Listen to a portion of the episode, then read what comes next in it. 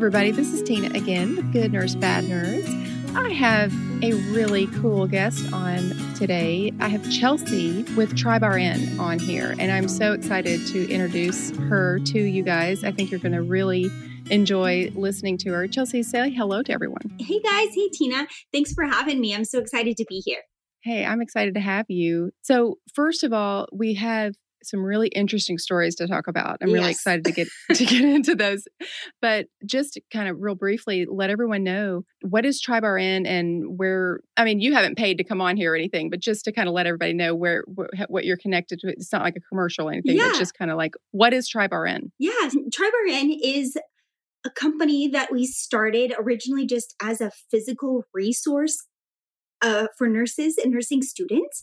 And as much as I really loved creating these tools for myself, my husband encouraged me to create them for the rest of the nursing world. So, with a little bit of hesitation, I did that. But I really missed connecting with my nursing peers. So, I started a Facebook group, and that's really the primary resource in terms of like reaching lots of people is um, Tribe RN Nurses on Facebook. So if you want to join us, I would so love to meet you all there.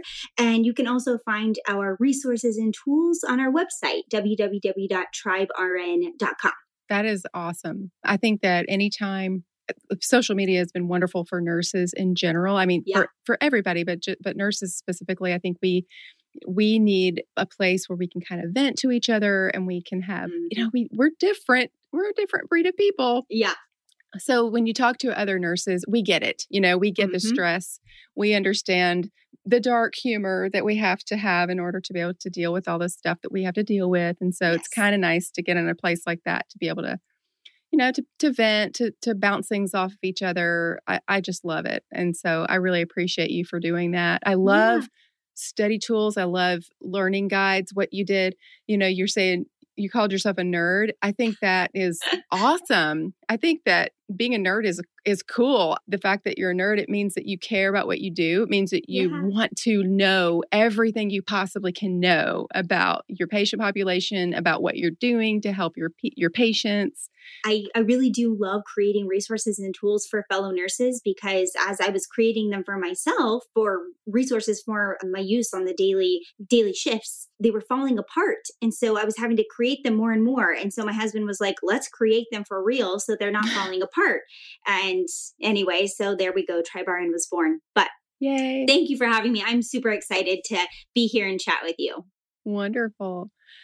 So I guess we can get into our, our stories. We've got a little news story. Of, of course, it's got to do with the coronavirus, but something that just literally came out uh, in the news. So I thought it would be cool to talk about this because it is something kind of different. And then we have a surgical tech story. So mm-hmm.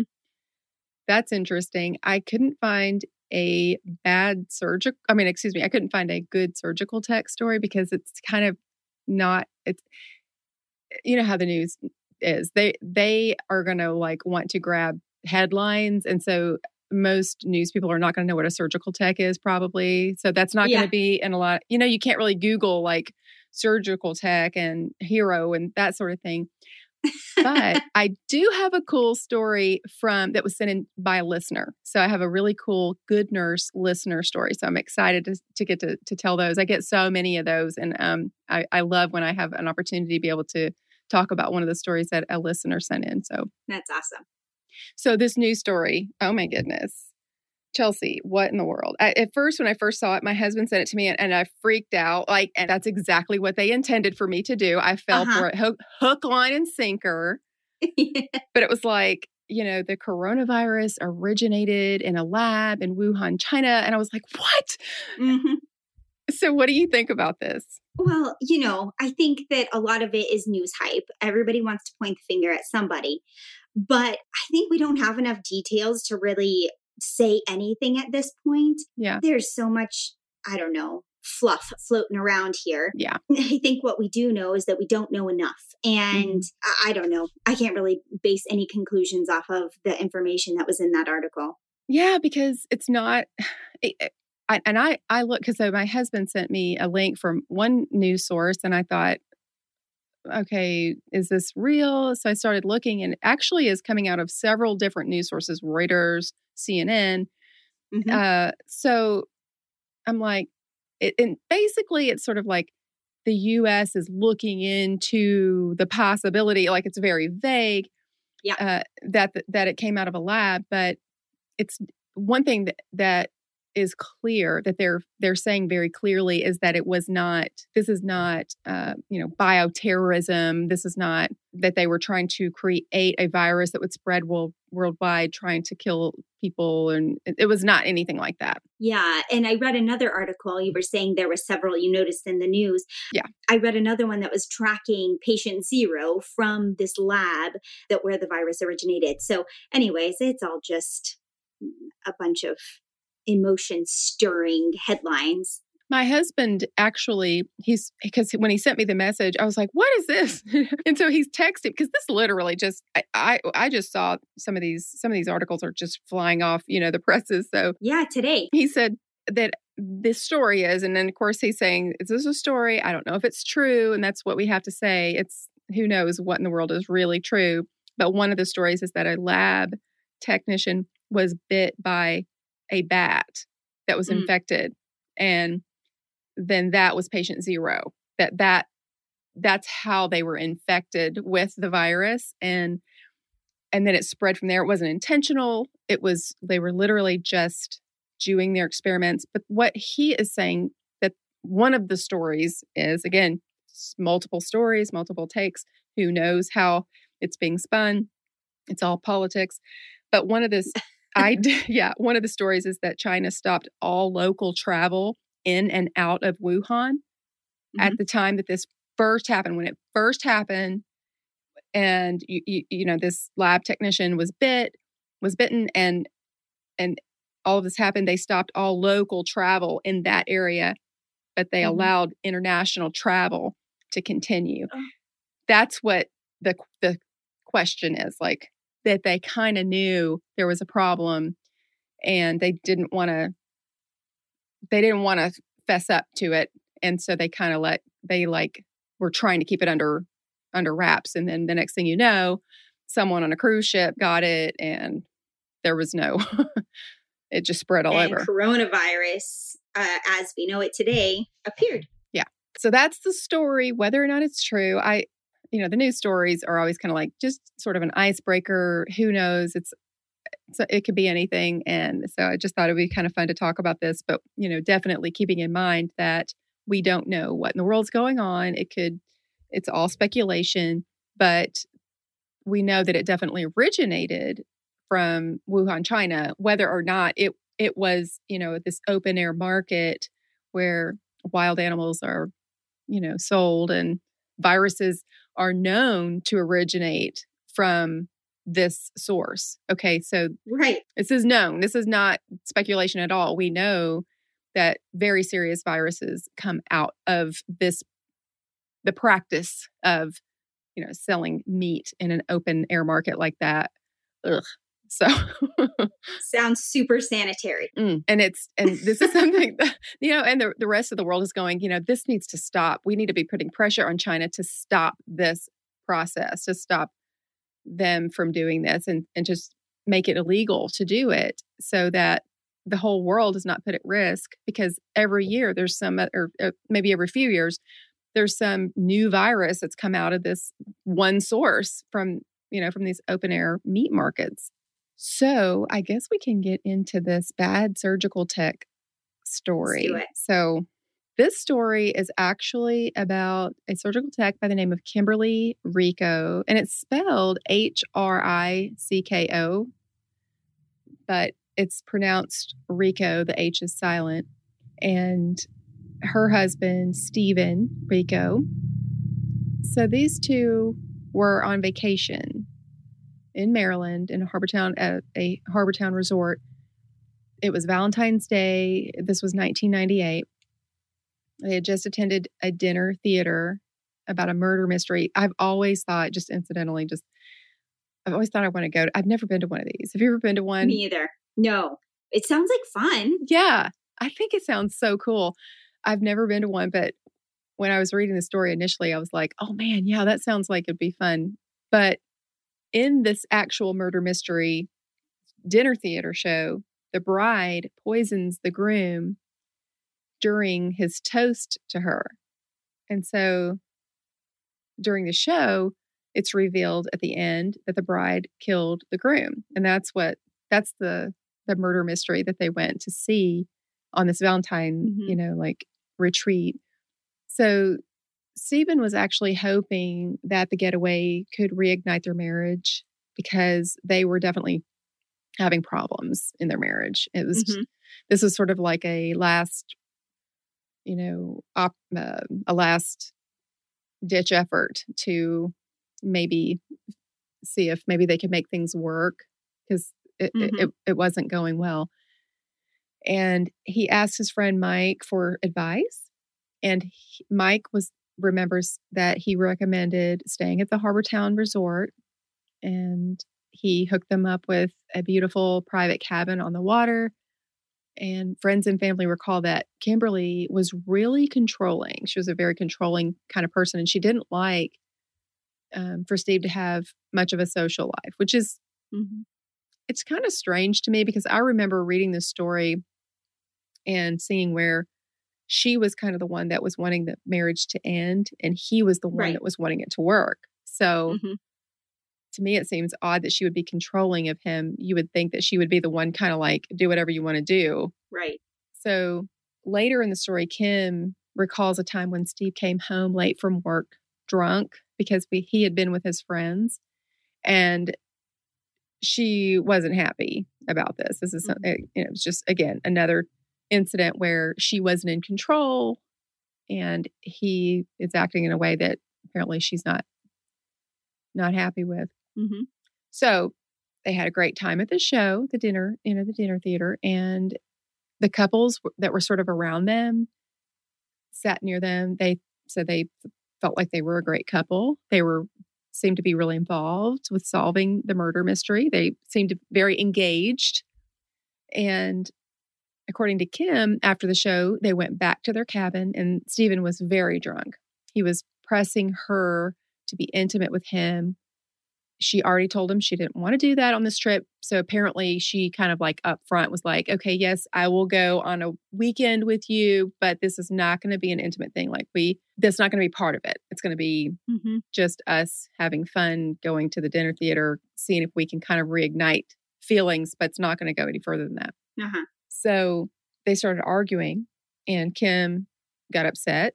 She left the cabin and she said she was going to stay at a friend's house nearby so she's on the interstate for a few hours, got lost. So she turned back to the cabin. She get gets back to the cabin and it's up in flames.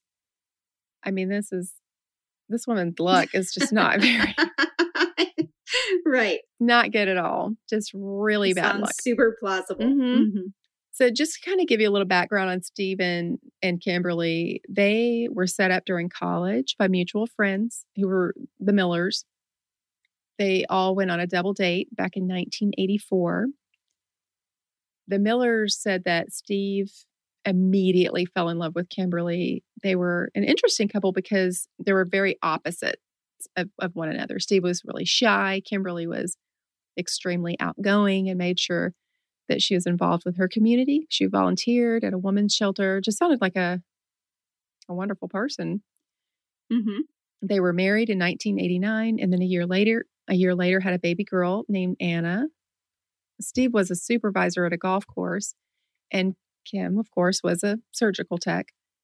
So they had a, a nice life, you know, just a, a very nice middle class lifestyle with both of them working good jobs. So over the years, friends said that Kim, of course, she was very controlling. One source said she was a Bible thumper. I don't know what the world. I never know what that means. I'm like, I don't know either. I always imagine somebody hitting someone over the head with a Bible, and I just don't. I'm like, do people really do that? Is that a thing? I don't know. I don't know what that's about. Co-workers knew from the small conversations over the years that Kim wasn't satisfied in her marriage. They knew, you know, she was one of those people. We all have those people that we work with that uh-huh. have no problems just letting everybody know everything's going on in their personal life. And sounds like she was one of those people because she, Right. everybody kind of knew the marriage was not good. hmm So in 1997, Kim decides to ask for a divorce. Stephen is heartbroken and he actually continues to fight for the relationship because he was still in love with her and he wanted it to work. N- not long after um, is when he calls his friend Mike Miller, the friend who you know initially set them up, Steve's best friend, and then Mike was the one that hooked them up. You know, so that's how this sort of all came together. And you know, kind of in hindsight, and you know, mm, to be the friend that was the one that sent him there. Right. How bad does Mike Miller feel now? I mean, gosh, I would probably never get over that. You know, just Right. constantly. I'd never be making matchmaker again. Mm-mm. Yeah, from the from the very beginning where you were the one that set them up to you're the one that told him what resort to go to and just oh Right. And now you've been his confidant, obviously, throughout their marriage. right. It sounds like he, Steve, continuously went back to Mike to kind of be his confidant and give him advice or maybe just be a listening mm, ear. Yeah.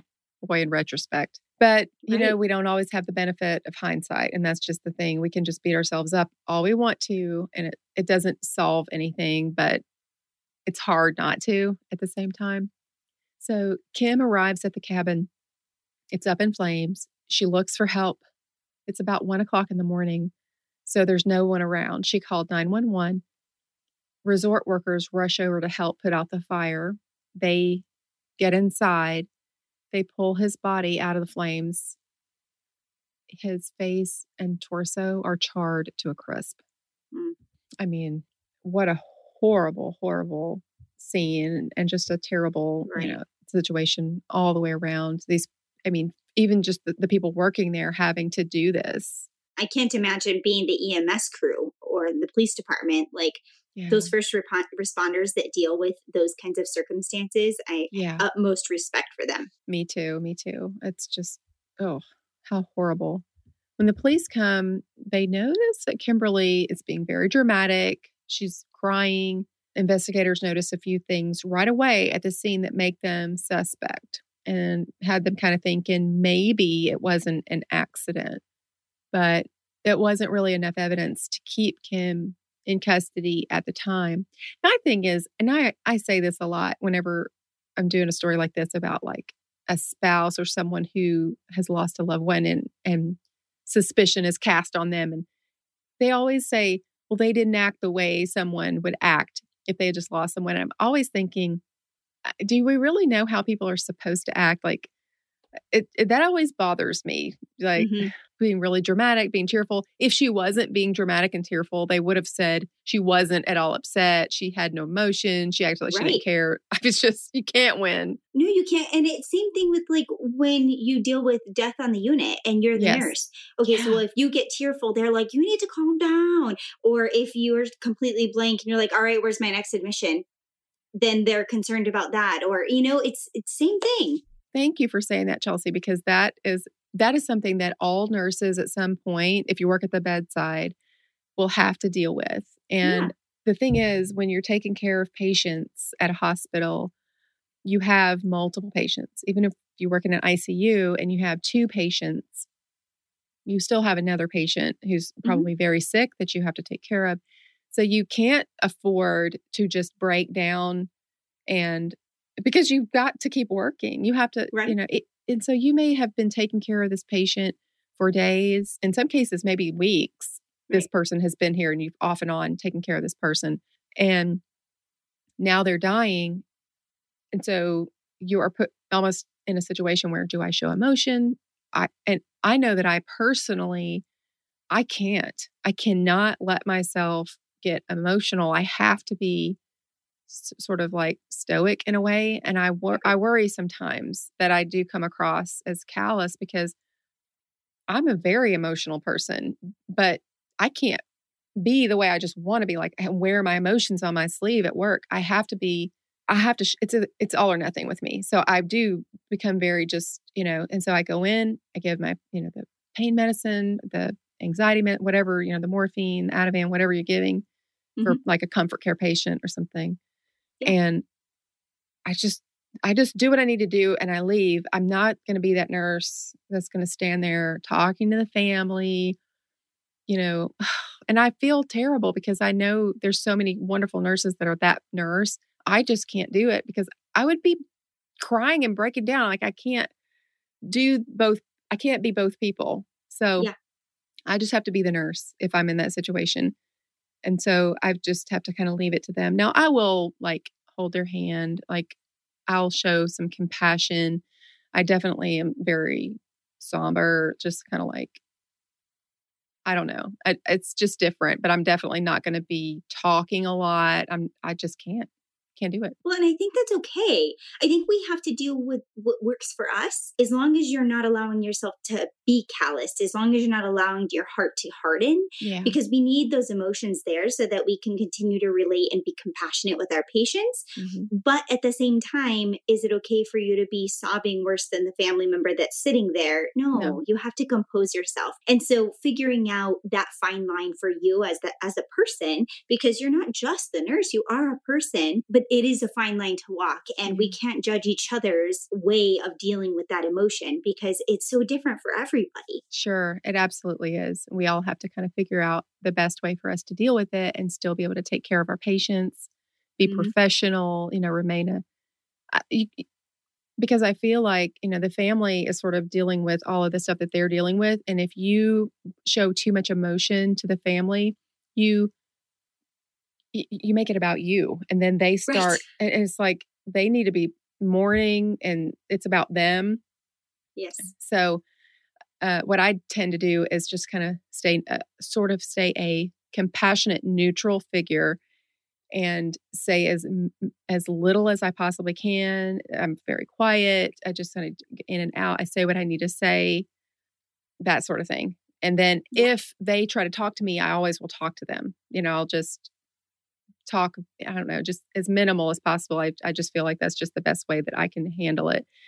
But then usually it's like, not even that night. That night, I just usually go home and don't like don't want to talk about it. And then the next day, I'll talk about it with my husband, and I usually will start crying at that point. Like, yeah, yeah. this guy, like, he's been on our unit for like, you know, and I'm just like, oh gosh, here it comes. You know, it just comes yeah. out. You know, it's but you allow yourself to feel it. Yeah, when it's appropriate for you. Yeah, and I think that's that's what we have to learn about ourselves. Mm-hmm. Yeah. Well, there's a lot of new grads and nursing students that listen to this podcast, so I love it when we have opportunities to stay to say things like this because it's something I wish someone had told me at the beginning. Yes. You know, so mm-hmm. I love this sort of thing.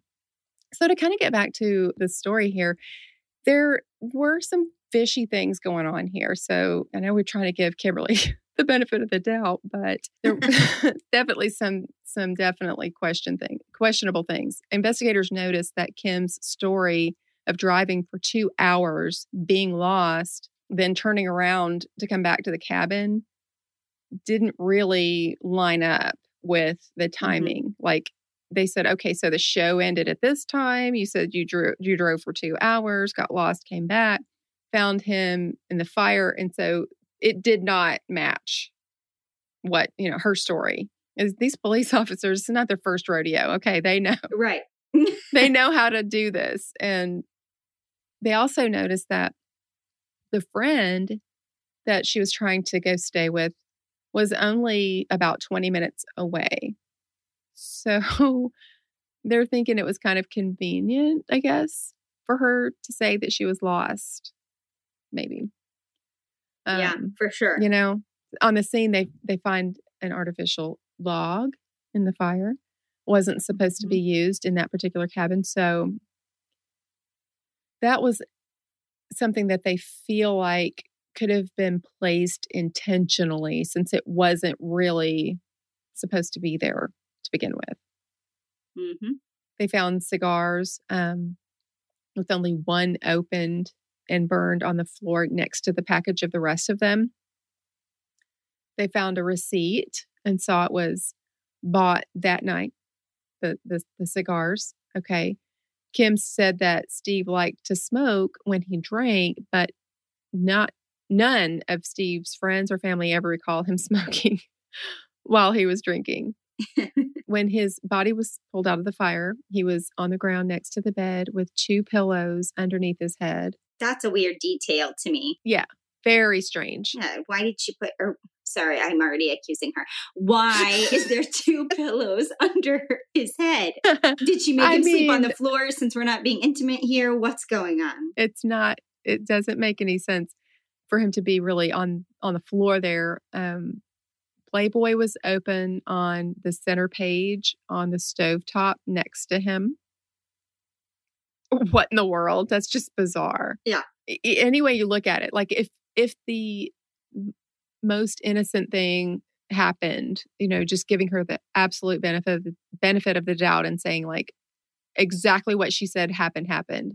What in the world? Why would that why would the playboy be open to the center page on this i don't know that just When she immediate like in the beginning, she said that they weren't going to be intimate and that the Yeah. none of that was going to happen. And now all of a sudden, I don't know. He just packed Yeah. the Playboy just in case, or Mhm. just in case she Right. decided to leave so he could have it. I don't.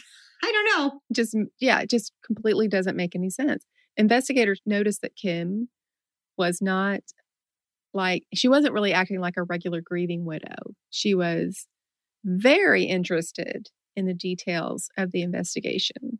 Hmm. she wasn't at all interested in planning the funeral and just was like oh cremate him and then she didn't really show a lot of emotion at the funeral. I to me and again, it's not really probably fair to say how someone should or shouldn't act in a situation like this because I don't know how I would act if I could. I don't even think about that. But the thing is, it seems reasonable that someone would maybe be more numb at the beginning when it first happened, when Sure. they, this is so shocking. And police get there and you're just almost like frozen, you know, Mhm. just like, I, what just happened? This is impossible. There's no way he's dead. There's no way this just happened and then you wouldn't show emotion then and then at the funeral when reality sets in what's happening he's about to be buried that's when the emotions it seems like would come out but it seems a little backwards here I don't know. Again, I don't know how I would deal with it, hmm but the whole thing just doesn't seem to add up. well investigators of course they're going to go and talk to friends and acquaintance, acquaintances of kimberly and stevens and they said kim would call them and ask what you know what the investigators talked about when they came Ah. around so they're actually when the autopsy report came back there was no carbon monoxide in Stephen's bodies. If he was like drinking alcohol to the point of just passing out, Mm-hmm. You know, drinking, uh, smoking his cigar, drinking his whatever on the floor with his two pillows and his Playboy up on the stove. and then he just like passed out. And then the cigar caught the place on fire. Okay. This is supposedly the story that this genius, uh, you know, whatever. If this happened, he would still be breathing. Uh huh. Even if he's passed out, he's alive. So he should still be breathing. Therefore, he should have carbon monoxide in his lungs and in, in mm-hmm. his body. So there was not. Right. Red flag. Oh, absolutely. That that led them to believe that he was dead before the fire even started. Another thing that was really interesting is that his blood alcohol level was was 0.00. Right. That also was red flag number two. Okay, so someone says, "Oh, he was just drinking all night. He kept wanting to be intimate. He liked to smoke cigars while he was drinking."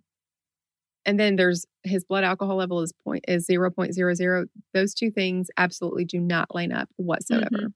Mm-hmm. There weren't any traces of drugs in his system.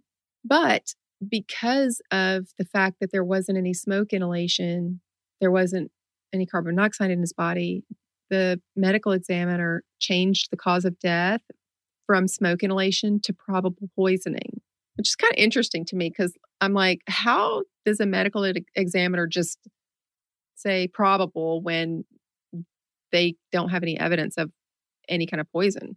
I don't even understand how you do that. yeah, I don't know, maybe just ruling out all the other options and then Yeah. you are left with that. One of the other stories that we did a couple of months ago, I think it was in December that I did December or January that I did this. It was it was actually a bad medical examiner story. And I listened to that one. that story still just drives me crazy. I'm just it it's one of those stories that sticks in my mind because it scares me to death because the system it's flawed. There's no doubt about Mhm. it. And that's what I think of here. I'm like, he just this one person has all this power to just change it from he's he started out saying it was this and then all of a sudden, well, no, it's not this, it's probable poisoning. I don't like one person having a lot of power Yeah, and it's definitely the case here. because we whether or not Kimberly Hricko, you know, we're we'll talk about what happened with her, but at the end of the day, we are all going to be subjected to the same system, the, the same criminal justice system. So if it's if it's completely acceptable for a medical examiner to just decide on a whim, it's this, no, it's that, and he really doesn't have to have he or she really doesn't have to have any actual evidence. That scares me a little bit. hmm And there wasn't a whole lot of other autopsy evidence because he was burned. Right. That's the thing. I mean, what if he had a heart attack? I mean, I don't know. Just seems odd. Yeah, probable poisoning that bothered me. I mean, to Mhm. I can understand changing it from smoke inhalation if you see there's no there's no smoke inhalation, there's no, you know. Yeah. I understand changing that to questionable even even probable homicide maybe, you know, just based on the cir- the suspicious circumstances, but the probable poisoning thing I don't get it. If there's no trace of anything. hmm So at that point, they took Kim in, they questioned her. She got very emotional. She said that before she told anything, she wanted to talk to her daughter, Anna. And they felt like, uh, this is okay, that's enough. We can, we're going to go ahead and just arrest you. So they did arrest her at that point. She went to trial in 1999.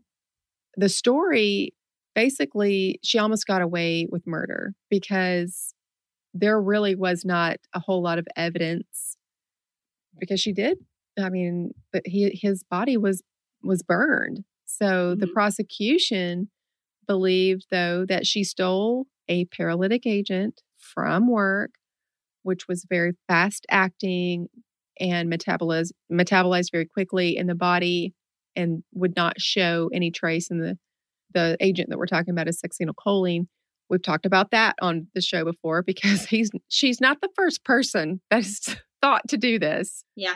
And so that's their theory that you know she is a surgical tech, she has access to these medications and they think that she maybe slipped it into maybe into her scrub pocket or something at some point, injected him somehow. This is really scary. Succinylcholine is a you know we've we've explained this before because it's a paralytic it's not a sedative. Okay. Mm-hmm. That's, oh, It's awful. Oh my gosh. Talk about torture. Like you just Mhm. literally shut down all the muscles. Your diaphragm is a muscle. You're not going to be able And to your breathe. brain is still firing away. Breathe, breathe, breathe. Yeah. And you're completely aware. Can't do anything. You, you are, you can feel pain. hmm You can be scared. You can have anxiety, all of the horrible, horrible feelings. And I'm sure your brain is working overtime, shooting out all those chemicals to make you Yeah. feel all that. And so here's a thing you can do you're absolutely paralyzed. You can't call for help, you can't move. This is what the prosecution believes she gave to him. And hmm then set fire. I mean, really. That's crazy. I mean, you can just hope that he was dead before she set fire. Oh, no, it sounds like he was, right? Yeah, okay. Never mind. Well, he Because could you imagine if he wasn't dead and then she set the fire and he's sitting there suffocating? he wasn't breathing because he had this acetylcholine in his system. Oh, right. That's what's horrifying to me. I'm like, oh my imagine? gosh, is this why? Ugh. yeah. hmm So maybe he really was alive when she set fire to the place. May- oh my gosh. I hope- getting worse. I really hope that he just stopped breathing and died, and then she set the fire. Let's just hope that that's what happened. I hope so.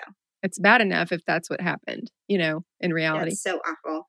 they did not find an, any evidence whatsoever of a needle insertion in his body. But I think it was because it was he was burnt. Yes. I mean, Yeah. they said he was charred and really black. So you wouldn't expect to find it. Even if someone was injected, you wouldn't expect to find that, right? Yeah. But still, lack of evidence. So the, the fact is, with what, with the evidence that is there right now, where we are in the story, what has happened? She she went on a weekend getaway, Valentine, you know, Valentine's Day getaway with her husband, trying to work things out. He, you know, they get an argument. She leaves, you know, somehow passes out, even though his blood alcohol level was zero, but whatever. Let's just say he passed out for whatever, some other reason. And then the place catches on fire. I guess you could say there's a possibility at this point she could get away with it because there's not I mean, that's pretty damning evidence to me, but at the same time, it's it's not exactly a smoking gun. So sure. You know, it's not like they found succinylcholine and or, you know. Right. But the thing is, she could not stop talking. And she was such a I mean, Yes. for crying out loud, this woman, she talked so much. She had so many people like a friggin' train of people coming into into the courtroom to testify against her one after another of her talking about this about Uh huh. her wanting to kill him she literally tried to pay someone to kill her husband one of her coworkers said that she asked if she could pay him $50,000 to kill her husband. He thought it was a joke. Mm-hmm. And he said he actually told her, "You why don't you just do it yourself? You work in the OR. You know how to put people to sleep." So, hmm. Ouch. so another guy, his name was Brad. He was 20, 23 years old. He was in the service. He was having an affair with Kim. He testified that she was planning on leaving her husband and that she was having an affair with him. Another friend, her name was Teresa, she said that Kim told her she was thinking about killing her husband. She said, Why don't you just divorce him? Like Teresa was like, Why are you, you know, like, why are you thinking about killing him? Just divorce him. Then she Right. told her about the life insurance. And she said that she and her daughter could get all this life insurance would be able to live the life they always wanted. This girl. Now she's just living in prison instead. Exactly. Jennifer, another coworker, says Kim wanted to kill her husband to avoid custody battle over Anna. Rachel, another friend, said Kim told her about a plan to kill her husband, but she wasn't sure if she was serious. All of these people are paraded through the courtroom to tell one after another of Kimberly telling them how she wanted to kill her husband, how she had life insurance, how, you know, can I pay you $50,000? Like, my goodness, I cannot imagine how stupid. I'm sorry. I never, I usually don't, I try to stay kind of neutral in these stories, but good grief. This is ridiculous. Right. Yeah. If she could have kept her mouth shut, you would have had to stay neutral because you really wouldn't have known and she probably would have gotten out. Yeah. But too many people testified about things that she said. There's no way all of these people were lying or Mhm. somehow like what, what, what could they possibly gain from going and testifying, you know, about this? So that was all enough evidence for the jury. You know, you, you take the fact that how suspicious it was that he had a blood alcohol level of zero, you know, all of the things like he he his family said he never smoked, that sort of thing. Um just all of that added with all the testimony and she was charged with first degree arson and first degree murder and sentenced to life in prison plus 30 years.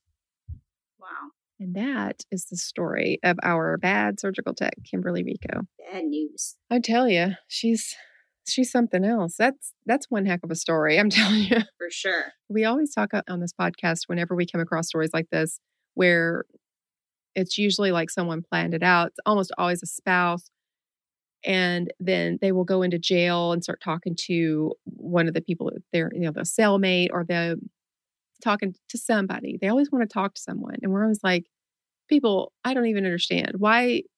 What is wrong with you that you're doing this?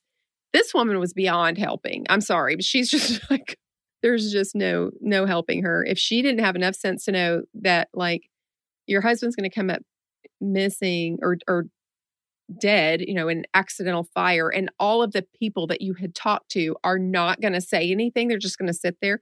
Imagine being these people, how guilty they must feel because they never said anything. I Right. mean, if, if one of your really good friends said, you know, hey, I'm just so tired of being married. I just want to get rid of my husband. I, uh, you know, and you were like, what are you? I, I can't even imagine if somebody said that to me. I don't know what I would do though. I mean, you you would. I hope I would let somebody know that uh, somebody Yeah. with some sort of authority know that this person had said that. I don't know. I think that it's because I do this podcast a week after week after week. I like research and see these stories of people doing ridiculous things, like everyday people that we work with, that we are like that are in our lives, Yeah. just normal people. These are not like Ted Bundy's, you mm-hmm. know, and Charles Manson's or whoever. These are just people that we work alongside at the hospital. And so I think because I see the potential that can that is out there that is in people, I tend to not trust. I don't trust people. So I think if somebody said that to me, I'd be like, ew. Mm. Nine one one. I gotta I gotta report. Yeah, I gotta tell you something. This is really bad. So But crazy. you know, I would hope I I don't know. It's hard because when you're in the actual situation, I think most people are just thinking this person cannot possibly be serious, Sure, you know? absolutely. So, our good nurse story, this is, I love this story. I do too. One of the things that I love about this story is that it was sent in actually by one of our listeners. And I love the, the listener stories because it just it just makes me feel good that someone is you know listening to the podcast and they care enough about us to to actually take the time because I, we are bombarded with all kinds you know from everywhere people sending us text messages emails on social media there is just endless opportunities for us to be responding to someone all the time so i always just Mhm. feel so honored that someone took the time to actually get on Facebook or, or Instagram or, or go on to the website and send me a message. And so I love to, to be able to tell these stories. I get a lot of them, so I can't do all of them all the time, but I, I try to get around to doing to doing them when I can. So this story, and uh, did you have an opportunity to read through this? Yeah, I did. I thought it was so cool because this is actually a nurse practitioner in Arkansas. Yes. And it was an article that was written about her. And this is very recent. This is from April 7th. So it's right in the middle of all this stuff going on. And Mhm. it's actually about all of the effort that she is putting in to test people and the stuff that the work that she's doing to help out with the, you know, COVID 19 with the coronavirus crisis. What did you think about this? I just loved her heart in it and um, all the effort she is putting in, working during the day and then coming home and working with her special needs child. Mm, This is the story that you're hearing all across the nation. I mean, all across the globe. I mean, let's be real. All across the globe right now of nurses who are going out and putting their life on the line to come home and resume life as normal, as normal as possible. Oh, Yeah. And we're just surrounded by these stories over and over and over again. Well, it says that, uh, and by the way, her name is Nicole Oliver. She's an advanced practice nurse. And in 2019, she was awarded the Arkansas Center for Nursing prestigious 40 Nurse Leaders Under 40 Award for her significant contributions to the evolving science of nursing. I just love that. That's that's just wonderful. I, when I read that, I was like, oh my gosh. Yes. I feel like She just has her cape. Sh- yes, she does have her cape, and I, and, and and then in the article it was talking about how you know um, JCAHO wouldn't let us wear a cape into you know for real, you know, Right. but but she definitely has her her um um proverbial cape, and I think that she um she wears it uh very proudly, and everybody can see it, even though it's not you know an actual cape, but. Yes. She is a family practice nurse practitioner. She cares for and treats her regular patient population, but she spends her time screening, assessing, and evaluating patients for possible exposure to COVID 19, uh, to the coronavirus. Her tasks include staying on top of the most recent treatment guidelines for COVID 19 patients. How hard is that? Because it, do they not change every time you turn around? I get whiplash trying to keep up with that. I'm telling you, it's crazy. Yeah, she notifies her patient, the patients of their test results, supplies uh, proper paperwork for patients with negative test results. She says with a negative test result, there's an urgency to acquire the necessary documentation for the patient to return to work. And with a positive test result, there's a fear, anxiety related to the unknown, and a need for reassurance and support. She kill she's killing me. I'm just like, I love this woman so much when I read this article. Like it real the writer of this article is really good for one thing, and I'm a sucker for really good writing. So um, it's 2020 was of course the year of the nurse. It is the year of the nurse. Is that is that not the most ironic thing ever? I'm telling you, it really is. You just can't. It, you would have never known that 2020 would be what it is today and the recognition that maybe Florence Nightingale. I know it's so weird. It's just I don't know. I don't think there are. She'd be proud. Oh, she absolutely would be proud with all uh, the way that everyone's handling this. Not just nurses, but everyone in the the healthcare industry. Mm-hmm. Um, everybody. I just I look at the hospital, and the hospital is so weird because every day feels like a Sunday or a Saturday. You know, every day is so the halls are empty and there's nobody there. It's just ugh it's very eerie. Yeah. But then I see people cleaning. I see people at the coffee shop. Thank you, Lord, that that's an essential job. um, yes. Oh my goodness. I'm so I'm glad. so thankful for the people in the cafeteria. I'm thankful for everyone there. The phlebotomists. Oh my goodness, the respiratory therapist. If I, I I've said that if I've said it once, I've said it a thousand times. I will continue to say it. They are absolute heroes. I love them so much. What they do. What about the housekeepers? The housekeepers, yes. Thank oh you. Oh my goodness. They're literally in there cleaning. That's all they're doing is trying to clean this mess up, you know? know. So everybody, everybody is just going above and beyond to just keep this keep us alive. Yes, absolutely. So, you know, even before we knew of the COVID 19 virus, this says, um, I've worked with nurses for a long time. I've always known my colleagues to be heroes and scrubs. While it's no surprise to me to hear about superhuman power nurses are displaying during this current crisis, what caught my attention most about Nicole's story was the role she plays after she has removed the hazmat suit and mask. So, and that's the, the person that's writing this article, and that's what kills me. Like her writing is so good. I love the way she, is, yeah, you is. know, words it. But she said, while it may be easy to recognize the amazing work she does each day as a nurse, it's less likely that you see what Nicole accomplishes each day after her long hours in the testing tent. Nicole, much like many parents across the state, is faced with daily um, AMI assignments, cooking dinner, doing the laundry, being a wife and a mom. Her son, who normally receives several special education resources and therapies, still needs a mom to help him navigate the AMI educational activities.